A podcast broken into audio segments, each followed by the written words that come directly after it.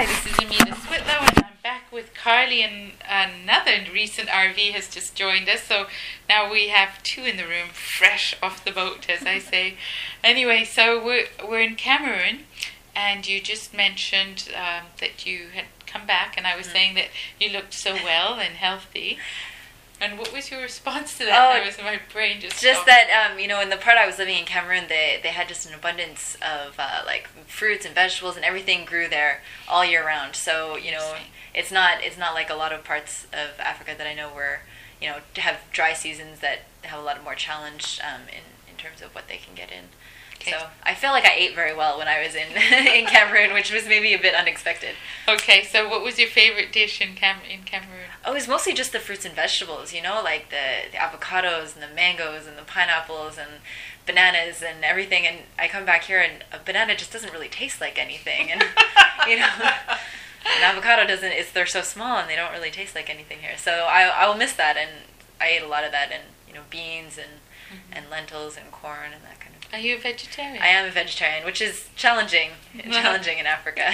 It is very challenging because Mhm. everybody wants to heap meat on your plate. yes, yeah. Because that's, you know, the healthy way of eating. Exactly, and it's it's you know it's a method of showing how well off you are. Say so, especially if you if you're a guest somewhere, to not serve a person meat would be you know somewhat offensive. So Mm. it was always a bit challenging to try and and convince people that I was trying not to offend them by by not eating meat. So did you go on assignment on your own? You went On- as a single person? Yes, yes, All right. And did you find that challenging? yes. Um, mostly in terms of um, attention. You know, as a you know. At a certain age, you know, they ask you how old you are. 27. Oh, why aren't you married? You know, why don't you have children yet? And and then will you marry me was usually the next question. So that was always a bit challenging. And you know, a lot of people told me, you know, just pretend you're married, but I, I find like a long term lie a bit hard to keep up. And so I mm. decided to just go with honesty, but you know, sometimes it's a bit hard to to you know deflect attentions that weren't necessarily very you know the will you marry me often came before asking what my name was or That's right. That's true. Mm-hmm. And it's not really. I don't think it's meant to be insulting. Actually, it's No, just obviously kind of it's after a while gets a bit irritating. yes exactly No.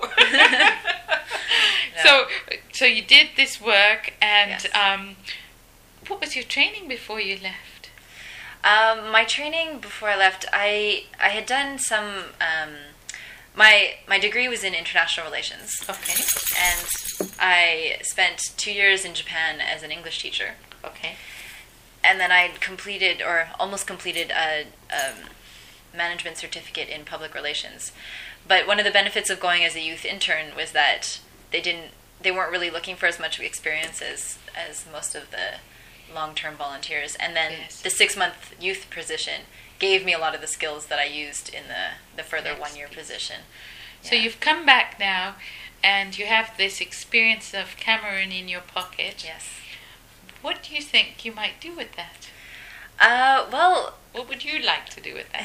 what I would really like to do with that is I, I would still like to keep working in the not for profit sector Okay. and keep working with community NGOs, working at sort of a grassroots level, working with communities.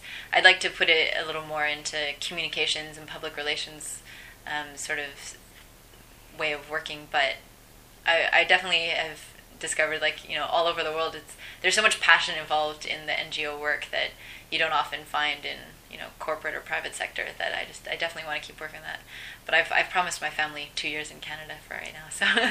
Okay. at least two years so I have to stay home for a while. So potentially, this wonderful person is out there looking for a job in the NGO sector. definitely yes And uh, look out for her. She probably has a lot of skills. Did you learn some French whilst you were there? I well I actually went speaking French I my first placement was in the francophone part of the country wow. So I did do my whole first placement in French, and then the second half was in the smaller anglophone uh, anglophone area. But I do I do speak French, yes.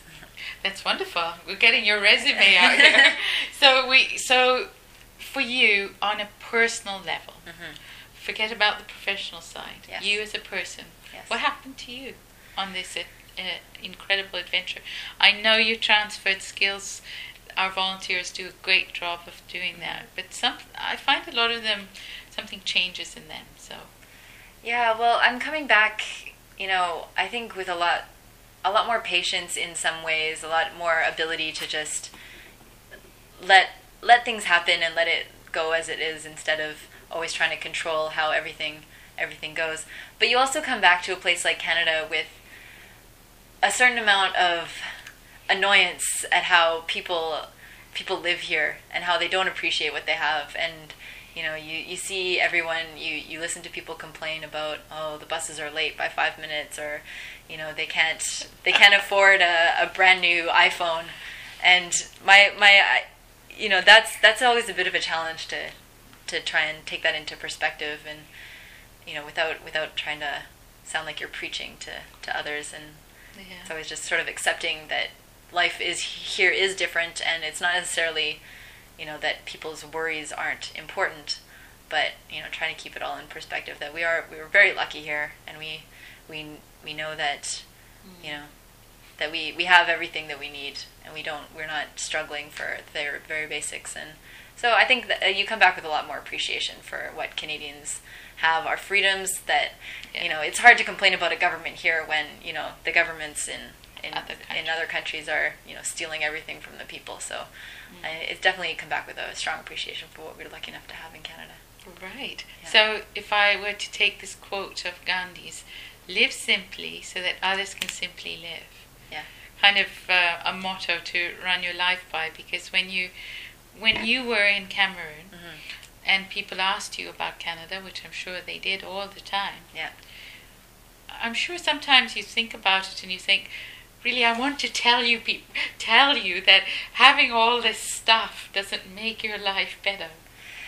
Yes, but on the other hand, it, it becomes really hard to tell someone um, that having all this stuff doesn't make your life better when they don't Have it. have have it. And you know, it's hard to. Everyone says to you, um, "Oh, I wanna I wanna go to Canada because you know in Canada it's just life is so much better. Everything is so easy. Um, everything you know you can have you can have cars, you can have houses. It's like it's true, and you know part of you wants to deny it and say, um, you know. It, it, everything costs a lot more in Canada. You know, for for the income that you have here, you you can't buy anything at all in Canada. But on the other hand, you realize that yeah, with a job in Canada, you you can have everything and you can do very well. And it's hard not to to feel guilty about it when you're there. Really, Yeah. to to when people ask you, you know, oh, but you're so rich in Canada. Well. Comparatively, when I'm in Canada, I'm not actually that rich, you know, because I've been a volunteer for two years. Yes, exactly. but starting um, again. comparatively, you are. So it sort of I- balances. I just remembered we had a wonderful um, lecture by um, um, a UBC prof, um, John Helliwell, who spoke about the happiness index around the world Mhm. and uh, measuring uh, GDP and happiness. They don't go together. They don't. They're almost opposite, Yeah. aren't they? yeah. So, but I do wish you a happy return to Canada Thank you. and a good start to your new life, remembering all those people in Cameroon that are still with you. I'm sure they'll always be Yes, with you. definitely. So thanks for your service. Oh, thank you.